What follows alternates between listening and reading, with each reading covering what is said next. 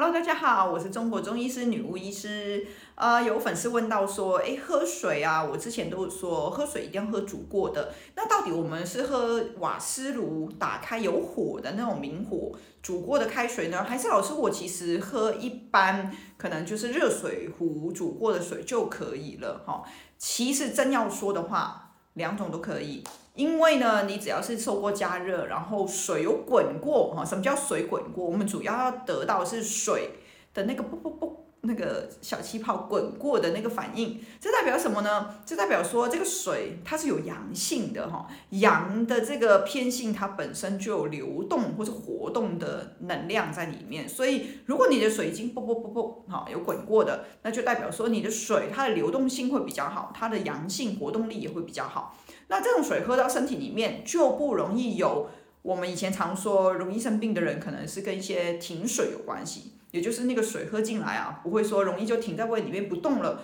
或者是说它不会容易停在皮肤表面变成水肿就动不了也排不出去哈。所以呢，嗯，一个喝水很简单的习惯，你就是煮过，基本上就已经可以解决身体很多养生的问题哈，就是你的一些健康问题其实都可以得到解决。两种方法真要去比较哈，一定是明火比较好，就是真的看到火的话，效果一定是再更好一些。但是如果你是没有看到火，但是你用这个电水壶，然后它还是有滚过，基本上滚水滚的那个动作就知道它已经得阳气，其实已经够了。但呃，如果你是用电子电子的一些煮水的方法哈，那其实也是可以，但是一定会比明火稍微再差一点。差在哪呢？通常来说，明火的话温度还是比较高，所以它的阳性会再更好一些。那如果是这种电子炉啊，或是一些呃电子的开水煮开水的壶来说，